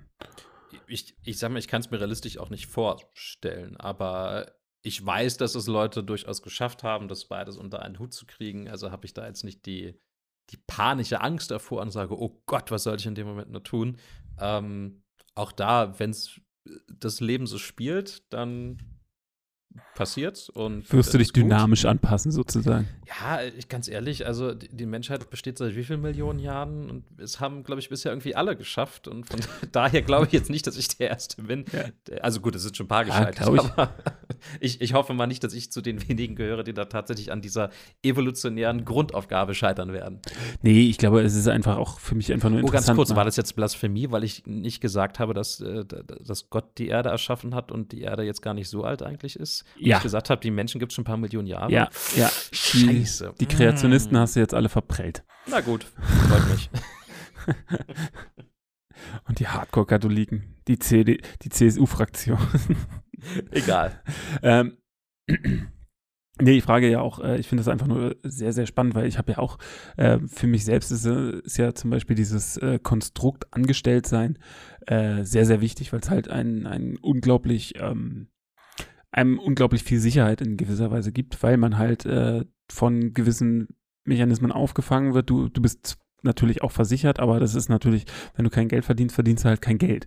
Das, äh, das würde sich ja irgendwann dementsprechend mal auswirken. Deshalb äh, zum Beispiel, wenn, wenn man sich mal ein Bein bricht und mal äh, oder sowas und mal im Krankenhaus liegt.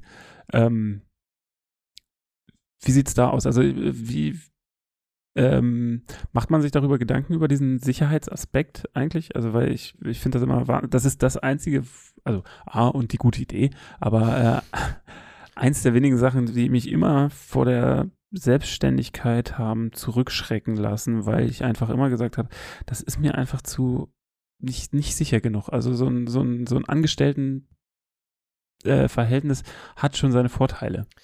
Ja, das ist auch hm, einer der Gründe, warum ich das nicht schlimm finde, dass viele, nicht viele, ähm, aber doch ein gewisser Prozentsatz der Selbstständigen durchaus mehr Geld verdienen äh, am Ende des Monats oder im Jahr im Durchschnitt ähm, als ein Angestellter, weil du hast halt dieses Risiko. Und ich finde auch, dass Risiko irgendwo belohnt werden sollte. Weil in dem Moment, wo es die Scheiße geht, ist der Staat nicht für mich da. Also ähm, ich würde jetzt, müsste wahrscheinlich erstmal ein bisschen bei mir selber auf Pump leben, bevor ich wieder wirklich nennenswerte Sozialleistung kriege. Ähm, von daher finde ich es auch okay, dass man, wenn es dann gut läuft, dafür auch mehr Geld am Ende raus hat. Also ich finde, das ist, ein, äh, ist eine Art Risikosplitting. Also der Staat ist ein ich sag mal, einen potenziellen Sozialhilfeempfänger so ein bisschen los. Klar, irgendwann wirst du aufgefangen, also bevor du in die Obdachlosigkeit gehst, ist der Staat dann schon wieder da. Ähm, aber vielleicht nicht ab dem ersten Tag, wie beim normalen Angestellten. Aber wenn es mir gut geht, dann zahle ich halt meine Steuern, aber ich habe halt auch ein, ein, Stück weit meine Ruhe. Also deswegen. Du zahlst ja auch im Prinzip mehr Steuern als äh, jetzt zum Beispiel der durchschnittliche naja, ich vielleicht jetzt gerade noch nicht, aber wenn es richtig ja. gut läuft, ja. Also wenn es gut läuft, dann zahlst du ja auch mehr Steuern und du ja, zahlst genau. ja also insgesamt auch mehr Abgaben in dem Sinne. Ja, ja, genau. Also klar, wenn du viel verdienst, zahlst du natürlich mehr, richtig. Ähm, aber also deswegen ähm, finde ich es grundlegend nicht verkehrt, dass Leute, die oder dass man auch erfolgreich sein kann und jetzt nicht wie in der Planwirtschaft sagt, naja, äh, aber mehr als 2000 Euro im Monat darfst du trotzdem nicht verdienen. Also wenn, ihr, wenn jetzt sich jemand selbstständig gemacht hat und irgendwie nach 15 Jahren keine Ahnung, 300.000 Euro im Jahr macht, dann sage ich ja, okay, gut, aber der hat, hat halt auch was dafür getan, hatte vielleicht auch ein bisschen Glück, garantiert. Ähm, aber okay, so dann, dann soll es auch verdienen, dann hat das für mich auch verdient. Deswegen, also nur um auf diesen Night-Part nochmal zurückzukommen. Aber hm. klar ist es, ist es ein Unsicherheitsfaktor, den man immer hat. Was, wenn ich mir also Arm ich, oder Bein breche, was, was passiert dann? Ähm, wie zahle ich dann meine Miete gut. Die Sorge habe ich nicht, weil ich einen finanziellen Puffer habe. Äh, wenn ich jetzt wirklich lange, lange, lange krank bin, klar, dann springt wie bei jedem Arbeitgeber irgendwann die Krankenversicherung ein. Ähm, aber ich sag mal, bei, die, ich, bei normalen Arbeitnehmer, wie ist das? Äh, die ersten 30, 60 Tage zahlt dein Arbeitgeber? Sechs Wochen, sagt man. Oder also sechs, bei sechs Wochen Krankheit äh, und äh, keine Aussicht auf Gesundung sozusagen äh, zahlt der Arbeitgeber und danach springt die Krankenkasse mit, ich denke, ich glaube 60 Prozent, wenn ich dieses, mich nicht ganz dieses Krankengeld ist das. Krankengeld dann, ein, genau. Genau, und das kannst du quasi als Selbstständiger hast du die Wahl. Ähm, du kannst halt eine Krankenversicherung mit oder ohne Krankengeld wählen, aber die springt dann halt auch erst äh, oft nach diesen sechs Wochen oder so ein. Ähm, also da, die Sache ist halt, ich wenn ich mir ein Bein breche, und das dauert ja wahrscheinlich in der Regel so sechs Wochen, ähm, bis der Gips wieder ab kann, dann äh, zahle ich halt genau diese sechs Wochen selber. Also da bringt die Kranken, klar, die Krankenversicherung zahlt die, die, äh, die wirklich medizinischen Maßnahmen, das ist klar, dafür ist sie ja da. Aber von dem Krankengeld hätte ich jetzt nur im Worst Case was, aber das ist ja auch beim normalen Arbeitnehmer so. In der Regel ähm, ist das ja bei dir dann auch nicht so schlimm, äh, weil du ja nebenbei theoretisch arbeiten könntest. Klar, ein Teil. Kann, ein Teil, kann, also Ja, ja, ich nehme mir das Notebook und arbeite irgendwie weiter. Also für mich, das ist ja auch bei vielen so, dass man ja eher irgendwann administrative Tätigkeiten vielleicht übernimmt. Ähm, also das ginge irgendwie schon, von daher ähm, und ich sag mal, wenn jetzt wirklich was richtig Schlimmes passiert, keine Ahnung, wir werden bei irgendeinem Unfall beide Arme abgerissen oder so, da springt ja dann die, naja, ja, ging, ging gerade um Risiken. Ja. Ähm, dann springt natürlich Berufsunfähigkeitsversicherung, äh, Lebensversicherung, wie auch immer, äh, je nachdem, was passiert, und Unfallversicherung natürlich ein.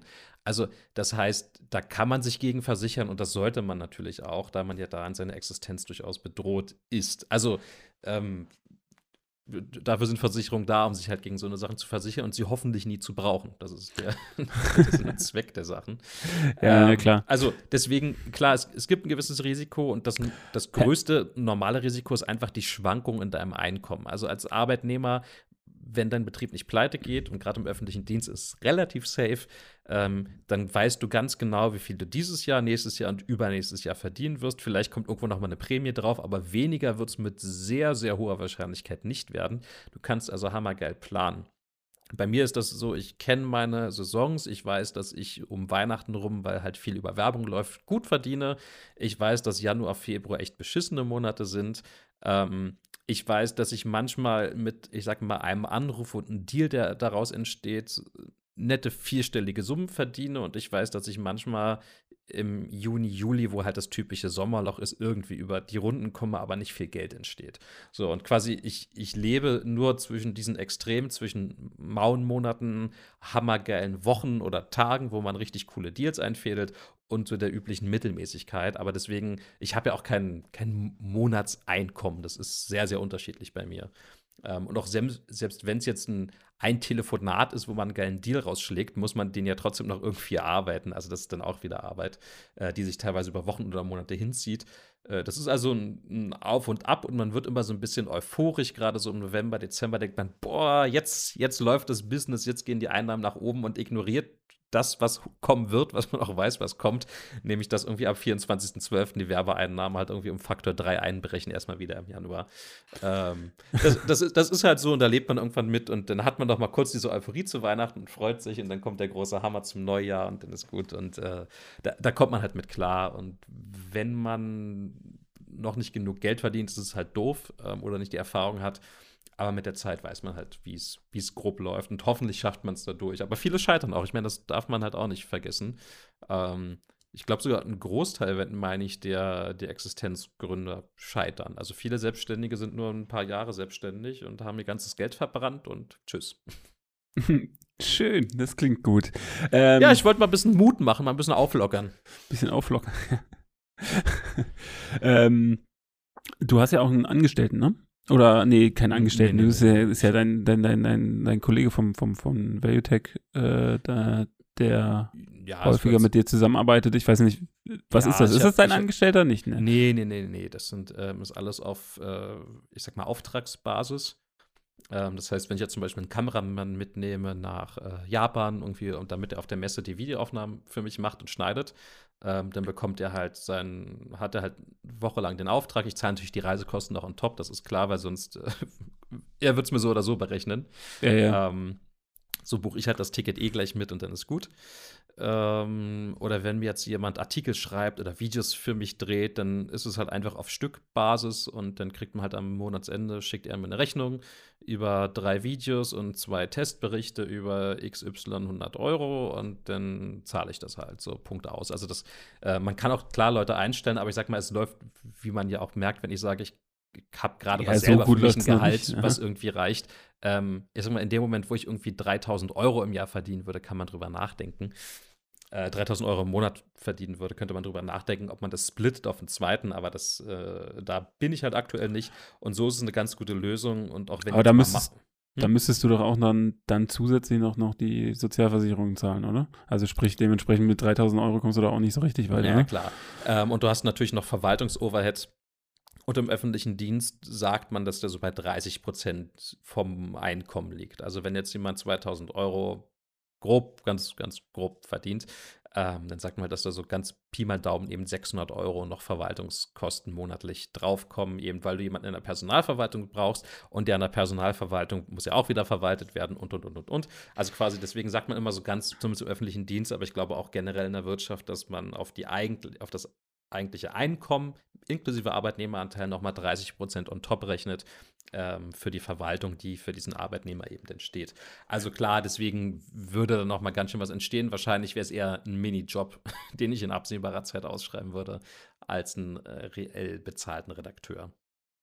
Also, wenn ihr jetzt einen Job habt, nein, Chat. Ähm, äh, aber du hast doch einen Kollegen, der mit dir regelmäßig da äh, filmt und macht und tut. Ne? Bei Mehr, mehrere sogar. Also das mehrere. ist ja, da, du musst halt auch flexibel sein. Und zwar hatte zum Beispiel jetzt einer äh, eine Lungenentzündung, aber wir mussten wirklich dringend ein Video drehen, weil halt die Testgeräte auch zurück mussten. Ähm, und gerade im Herbst, und jetzt ist das Wetter irgendwie mies und dann fallen eh schon zwei Drehtermine flach und du hast eigentlich effektiv eh nur zwei oder drei Wochen. Äh, dann ist sowas halt natürlich der, der, absolute Worst Case, wenn quasi beim letzten geplanten Drehtermin, es wurde schon zweimal verschoben, dann ein Kameramann Lungenentzündung, ist jetzt auch nichts, wo du sagst, ach, naja, ist ja halb so wild, wir probieren es trotzdem, wirst schon nicht zu sehr frieren. Ähm, nee, machst du, machst du natürlich nicht. So, äh, das heißt, mindestens ein Backup zu haben, ähm, wäre gut. Der andere war dann leider auch noch krank. Deswegen war dann quasi Plan C ein Kollege, der irgendwie vor Monaten mal gefragt, also der arbeitet nicht für mich eigentlich, ähm, aber kennen uns irgendwie und der meinte, ja, du, ich hätte irgendwie mal Bock, äh, bei euch mal mitzufilmen oder so und sag Bescheid, wenn du irgendwie mal Hilfe brauchst. Und dann kam ich halt auf das Angebot zurück und meinte, ja, äh, du, ganz spontan, irgendwie, wie sieht's aus diesen Samstag, Sonntag, hast du Zeit? Hm, ja, geht eigentlich beide Tage, ich muss nur Sonntag ein bisschen früher weg. Jo, alles klar, danke. So, und dann, dann machst du das halt und das ist natürlich super, super cool, das zu haben. Ähm, deswegen äh, ist das so schon, so schon ganz, äh, ganz gut, mit mehreren Leuten flexibel irgendwas machen zu können. Denn der, der Zeit hat, hat Zeit. Und das ist gerade so, Kameraleute sind ja oft Freiberufler, Selbstständige. Ähm, die hangeln sich von Auftrag zu Auftrag. Und wenn man regelmäßig mit jemandem arbeitet, freuen die sich, weil die haben eine halbwegs sichere Einkunftsquelle und wissen, ich drehe im Jahr so und so viele Videos oder ich, die Messe steht wieder an. Ähm, ich habe die Flexibilität, wenn jetzt wirklich nichts anliegt und ich habe mal einen Monat, wo ich keine Videos drehen muss, muss ich niemanden bezahlen, der Videos dreht. Ähm, er hat aber vielleicht einen hammergeilen Auftrag und ist drei Wochen in Afrika unterwegs und filmt für irgendjemanden und ich brauche ihn auch nicht. Also eigentlich ist es eine Win-Win-Situation, denn ähm, ich ja. zahle nur, zahl nur die Leistung, die ich brauche und ähm, oft verdienen zum Beispiel Kameraleute ganz gutes Geld, zumindest wenn sie was auf dem Kasten haben. Und ich probiere natürlich in der Regel mit Leuten zu arbeiten, die jetzt irgendwie nicht auf den Kopf gefallen sind. Ist ja auch spannender. Ja, ja, ja klar. ja, also man, deswegen. Ähm, man freut sich dann ja auch, wenn das Ergebnis dementsprechend gut aussieht, ne? Genau, wie gesagt, das, also das, ähm, ich finde gerade so diese, diese ähm, Auftragsarbeiten oder Freiberufler, mit denen zu arbeiten, sehr, sehr angenehm, das eigentlich für beide Seiten ganz gut ist. Ähm, natürlich darf man die Leute auch nicht ausnutzen und ich muss natürlich auch einsehen, dass ein Freiberufler einen deutlich höheren Stundensatz hat als jemanden, den ich einstellen würde. Denn, ach, wie, wie schon gesagt, Risiko trage ich mit. Wenn der jetzt mal einen Monat lang keinen Auftrag an Land bekommt, muss er halt auch über die Runden kommen. Das heißt, ähm, das ist ja ein Preis einkalkuliert bei jedem. Also da, da, natürlich ist der pro Stunde wahrscheinlich, keine Ahnung, dreimal teurer, als würde ich ihn anstellen, aber ich brauche ihn halt auch nicht so oft, deswegen lohnt es sich für beide Seiten. Er verdient in einer Stunde gutes Geld und ich zahle nur dann das Geld, wenn es halt sein muss. Also das ist, ähm, ist ganz gut, aber so komplett alleine wäre es halt auch echt hart für mich. Also ich, ich sage dann immer scherzenshalber, ich habe so 1,75 Angestellte. Na gut, ähm, fällt dir noch irgendwas ein, was du, wozu du deinen Senf dazugeben möchtest? Äh, weil mir geht langsam tatsächlich so ein bisschen der, der, der Fragestoff dieser, aus. Der Fragestoff aus, äh, oder ähm, weil ich, ich habe jetzt so drüber nachgedacht und dachte so, ja, es ist aber auch ein bisschen schwierig, weil ich habe schon häufig mit äh, Matze drüber gesprochen, ähm, wie, wie, ähm, wie das denn so funktioniert mit der Selbstständigkeit, weil ich das Thema halt sehr spannend finde, weil es halt für mich so ein bisschen ja auch immer, immer schon utopisch war irgendwie. Ich kenne halt auch niemanden, der selbstständig ist oder der das mal gemacht hat und vor allen Dingen gerade so auf so einer Ebene wie Matze ist es halt so, er verdient ja nicht mehr oder ich kenne halt sonst meistens immer nur Leute so wie, wie Meister oder, oder wie, wie Leute, die einen Laden haben oder sowas. Äh, da ist es nochmal eine ganz andere Nummer, aber die, die halt auch meistens relativ gut verdienen bei der ganzen Geschichte. Ähm, dieses, dieses ganze Internet-Selbstständigkeitsgedöns nenne ich, ich nenne es jetzt mal so, ich weiß ja, es, äh, Irgendwas mit Medien. Irgendwas mit Medien, was, was bei dir ja irgendwie voll ins Schwarze trifft. Ähm, ähm, das finde ich halt so spannend, weil man halt, äh, du bist einer, einer der erfolgreicheren, die ich kenne. Dann kenne ich halt noch ein, zwei Leute, die, die sind halt so mehr so erfolgreich mit der ganzen Geschichte, wo man dann halt immer sich fragt, so, wie, wie, wie kann man sich das zutrauen? Also das, äh, ich kann das immer nur vergleichen, wie gesagt, mit meiner Musikgeschichte. Ich hätte, hätte ich mehr Zeit und, und äh, Sachen, äh, mehr, mehr Energie investiert, würde ich wahrscheinlich immer noch dabei sein und das viel mehr, aber es war mir halt auch zu risikoreich und ich musste dann halt auch sozusagen meinen Plan B zu Plan A machen.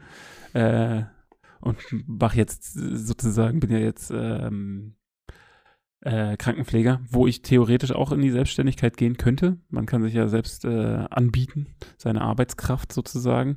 Das habe ich auch schon überlegt, weil viele sagen, das bringt viel mehr Geld ein in gewisser Weise. Auf der anderen Seite ist es natürlich auch so, mehr als deine Arbeitskraft kannst du nicht anbieten, dementsprechend kannst du nicht so richtig geil Wachstum generieren. Ähm, und äh, ich finde das halt sehr, sehr spannend, äh, dieses Thema. Ich finde es auch toll, dass du damit so gut zurechtkommst. Ich war ja eher skeptisch, als du dann irgendwie vor zwei Jahren angefangen hattest, äh, äh, zu sagen, so jetzt langsam würde das, also ich fange nächstes Jahr an und sonst was und ich dachte, uh, uh, uh wenn der nicht Mal gucken, wann er auf die Schnauze fällt. ja, mal sehen, wann er wieder bei Mutti wohnt. Ähm, ganz, ganz kurz, ähm, das, das, klang jetzt zwar ganz witzig, aber das ist tatsächlich so eine Sache, zurück zu den Eltern zum Beispiel ziehen zu können, wenn es mhm. schlecht läuft, ähm, die einem Sicherheit gibt. Also müssen jetzt auch nicht die Eltern sein, das können auch irgendwie gute Freunde sein oder wer auch immer. Bei ähm, mir hätte er nicht wohnen können. Ja, oder die Großeltern oder sonst wer. Ähm, das, das ist echt beruhigend, dass man so ein Backup hat. Also nach dem Motto, okay, Hast du da also auch mit deinen Eltern drüber gesprochen, dass sie gesagt haben, so, ey, wenn, wenn das halt schlecht läuft, dann kannst du auch wieder zu uns kommen? Oder mm, äh, ja, so, hat, so, so direkt, also meine Eltern wussten, wussten, hatten das Vertrauen, dass wenn ich mich jetzt selbstständig mache, ich schon halbwegs weiß, worauf ich mich einlasse. Sie haben, also sie haben jetzt nicht aktiv probiert abzuhalten, haben jetzt aber gesagt, ja, mach das, mach das, mach das. Also es war so der so eine Mittelweg, naja, wenn du denkst, das, das ist das Richtige, dann mach's.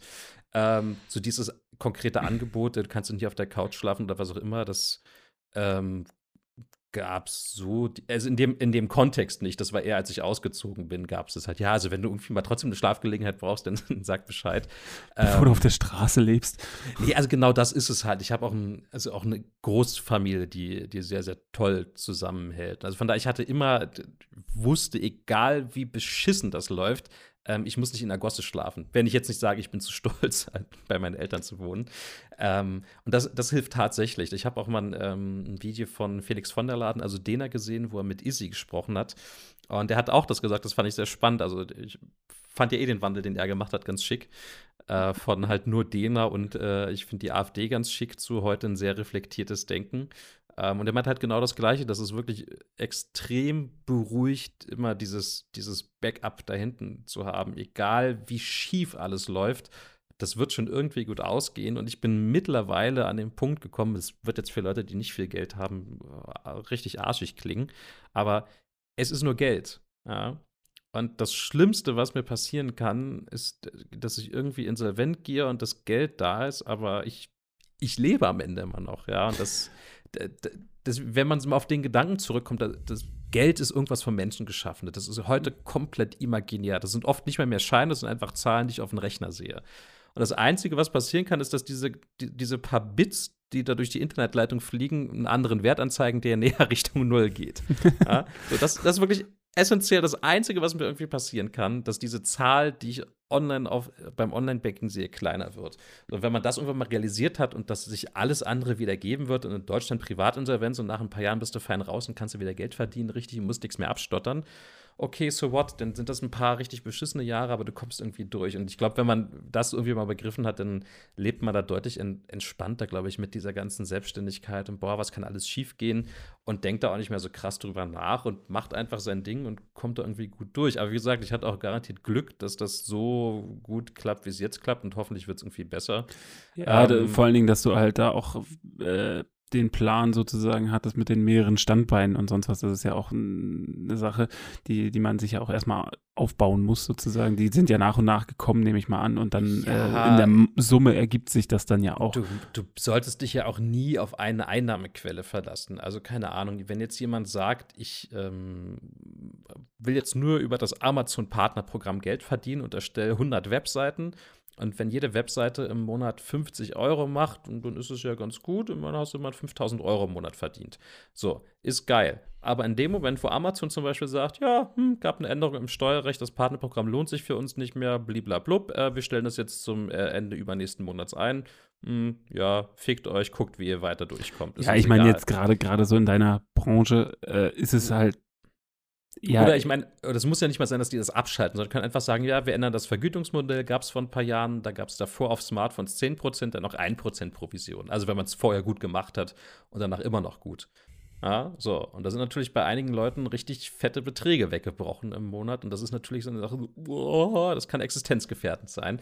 Das heißt, sich auf eine Einnahmequelle oder einen Partner zu verlassen, ist immer eine Scheißidee. Ähm, egal, ob du jetzt Zulieferer für Apple bist und irgendwann von Apple abhängig bist. Und wenn Apple irgendwann sagt, ja, beim nächsten iPhone nehme ich einen anderen Zulieferer, äh, what? wie, wie, wie soll ich jetzt 1000 Mitarbeiter bezahlen? Ist ein Problem, genauso als kleiner Selbstständiger, wenn du eine Einnahmensquelle hast, ist es auch beschissen. Deswegen so viel, so weit diversifizieren, wie es irgendwie sinnvoll ist und dann irgendwie durchsegeln durch den nächsten Sturm, der kommt garantiert. Ähm, also man darf sich auch keine falschen Hoffnungen machen. Es gibt immer Leute, die, die scheitern werden und ich glaube, vielleicht noch so ein ganz netter Tipp zum Ende.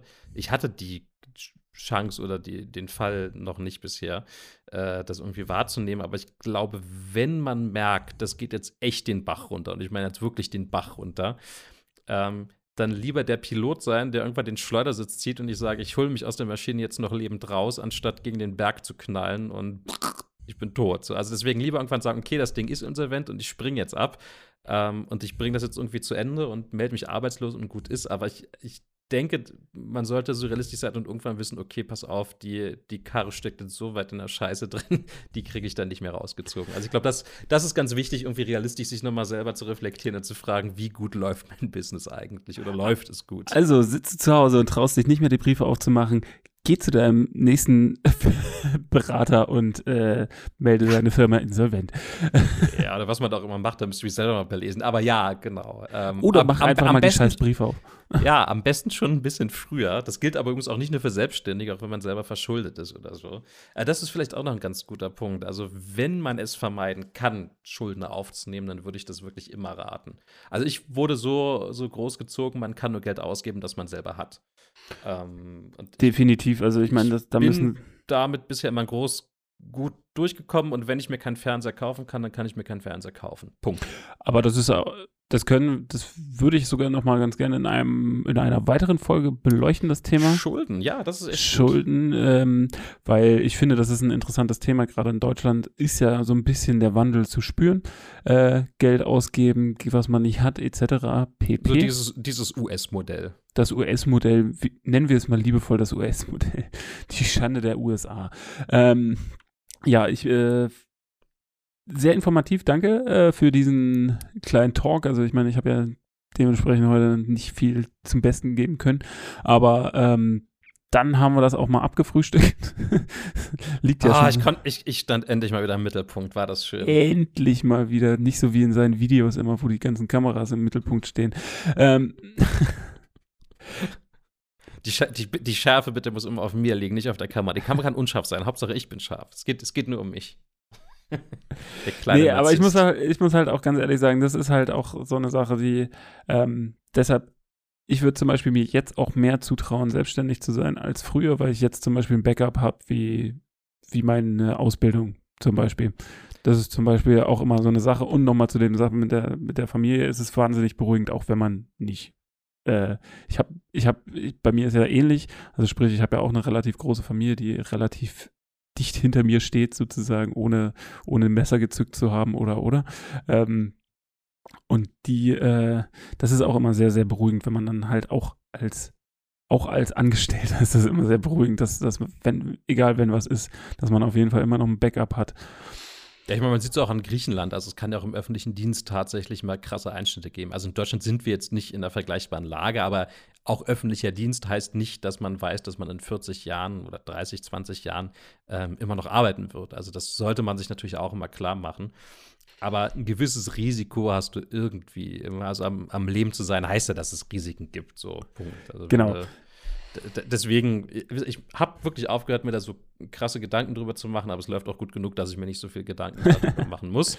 Und ich hoffe, dass ich selber so schlau bin, dass wenn es irgendwann mal nicht mehr so gut läuft und äh, dass ich dann da irgendwie auch schnell genug die Reißleine ziehe. Aber ich sehe es bei mir auch ganz positiv, da ich in, ich sag mal, nicht den allerbesten Zeiten angefangen habe, sprich, glaube ich, mit sehr kosteneffizienten Strukturen irgendwie groß geworden bin also jetzt mal im Vergleich im Journalismus zu Verlagen oder so, die, die einen riesigen Überhang von alten Strukturen hatten, große Verlagsgebäude, viele Festangestellte, die wahnsinnig viel Geld bekommen haben und, und, und, und, und. Ähm, und dann abbauen mussten halt in der Wirtschaftskrise und das ist natürlich sehr schwer zu restrukturieren und kostet Unmengen an Geld. Ähm, und ich bin quasi, habe in dieser Zeit angefangen und habe irgendwie einen Weg gefunden, damit tatsächlich Geld zu verdienen. Äh, und ich glaube, wenn die Zeiten noch mal so fett werden wie vor 15 Jahren oder so, wo man mit Journalismus tatsächlich Millionen verdienen konnte äh, und Verlage hochziehen konnte. Ich glaube, dann habe ich einen ganz guten, ganz guten Startpunkt. Deswegen bin ich auch optimistisch, weil ich ja jetzt nicht in den ich sag mal, in den goldenen 80ern habe ich ja nicht angefangen, mich selbstständig zu machen, sondern ich habe. Schade, ne? ja, du, was ich gehört habe, so gerade Pressereisen und so, was es da früher gab, da waren ja, äh, waren die in Australien, ja, sehen wir es nächste Woche in Afrika, ja, bin ich auch dabei. So war das bei Fotojournalisten viele Jahre, äh, wo eine Firma nach der anderen eingeladen hat zu einer zweiwöchigen Fototour durch Afrika Safari. Das war gang und gäbe, gibt es heute gar nicht mehr. Ähm, und wie gesagt, ich habe halt, ich habe quasi zwei Jahre nach der, drei Jahre nach der Wirtschafts-, Weltwirtschaftskrise angefangen, mich selbstständig zu machen. Und da war die lange noch nicht vorbei im Sinne von Budgets. Das ist die heute noch nicht. Ähm, also äh. allein deswegen denke ich mir, es, es kann noch ein bisschen schlechter werden, aber es kann eigentlich sogar noch viel, viel, viel besser werden. Ähm, auch deswegen ja, ich, ich blicke da halbwegs positiv auch noch in die Zukunft. Aber wie gesagt, wenn es mies läuft, dann sollte man irgendwann auch wissen, wann, wann gut ist. Und äh, das ist ja bei einer Firma, wenn ich halt merke, die Firma gerät ins Trudeln, wie jetzt zum Beispiel letztens Air Berlin als prominentes Beispiel, dann ist es vielleicht auch nicht doof, sich selbst als Angestellter schon mal einen Plan B zu machen. Hm, wo könnte ich mich denn vielleicht bewerben oder wo bewerbe ich mich vielleicht schon? Ähm, und dann bin ich halt weg. Also wie gesagt, das, äh, ich finde manchmal ist es mit Angestellten gar nicht, gar nicht so unterschiedlich. Dann war es das für heute mit dem quadratischen Duett. Das war jetzt quasi mehr das quadratische Solo äh, für heute. Ja, ja, ja, ja. Na, nächstes Mal darfst du, wir, suchen uns ein Thema, wo du ganz viel reden kannst und nicht nur Fragen stellen. Oh nee, ich, du weißt doch, bei mir ist dann die Hälfte wieder äh und A und U und äh, Denkpause und keine äh. Ahnung.